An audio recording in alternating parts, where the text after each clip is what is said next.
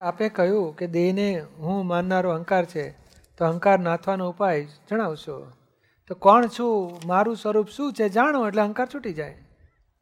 તમે એમ જ લાગે છે, હું જ છું આ તમારના અને પાછું કોક આપણને પાછળથી ચોંટ્યો પણ, શું કામ મને અડ્યો મારીશ કે છે.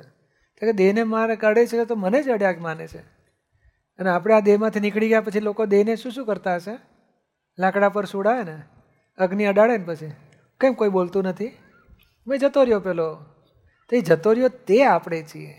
એ જો જાણો ને પછી અહંકાર છૂટી જાય કે હું ખરેખર કોણ આ દેહમાં? સમજાય ને? એટલે હું ખરેખર કોણ છું એ જાણવાની જરૂર છે. અને અહંકાર બીજી કેવી રીતે ઊભો થયો છે? આજે ચા બનાવો. તમે કોઈ દાળ બનાવેલી ખરી? જાતે બનાવી શકો? પપ્પા મમ્મી કોઈ ના હોય તો એકલા બનાવી નાખો. તો ચા તમે જાતે બનાવી શકો તો પેલો ચાની પડીકી ના હોય તો બને ખરી? દૂધ ના હોય તો બને ખરું? ખાંડ ના હોય તો?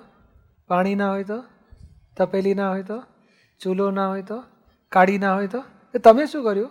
તમે ચૂલો બનાવો છો? કાળી બનાવો છો? પાણી બનાવો છો? ખાંડ બનાવો તો તમે કર્યું શું? ભેળ શેડ અહીંથી ઉચકી નામાં નાખે અહીંથી ઉચકી ના રેડે. પછી ગોળ ગોળ ગેસનો ચૂલો ચાલુ કરે. પછી ઉભરો આવે એટલે પછી ઓલવી નાખે. કે મેં ચા કરી. પણ તમે કરી કે સંજોગો એ કરી? સંજોગો જ કરે છે ને. સંજોગો કરે છે એને હું કરું છું માને એનું નામ અહંકાર. અહંકાર મેં કર્યું. એ મેં કર્યું કહેવાથી ગરમ બાંધે છે બોલો. એ કરે છે કોણ જાણો તો અહંકાર છૂટી જાય. કે ના તો બધા સંજોગોએ કર્યો. પણ તમે ગમે તેટલું આમ ચા બધી નાખી મસાલા અને ગેસ ચાલુ કરો અને એમાં જરા ગરમ થતાં પહેલાં ઓલવાઈ જાય. બને કે ના બને? તો ગેસનો બાટલો ખાલી થઈ ગયો છે એવું સમજી શકીએ ને? તો ભાઈ તમે ચા બનાવી શકો ખરા?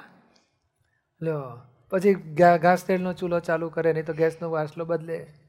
પણ આપણે કરીએ છીએ કે ગેસ કરે છે?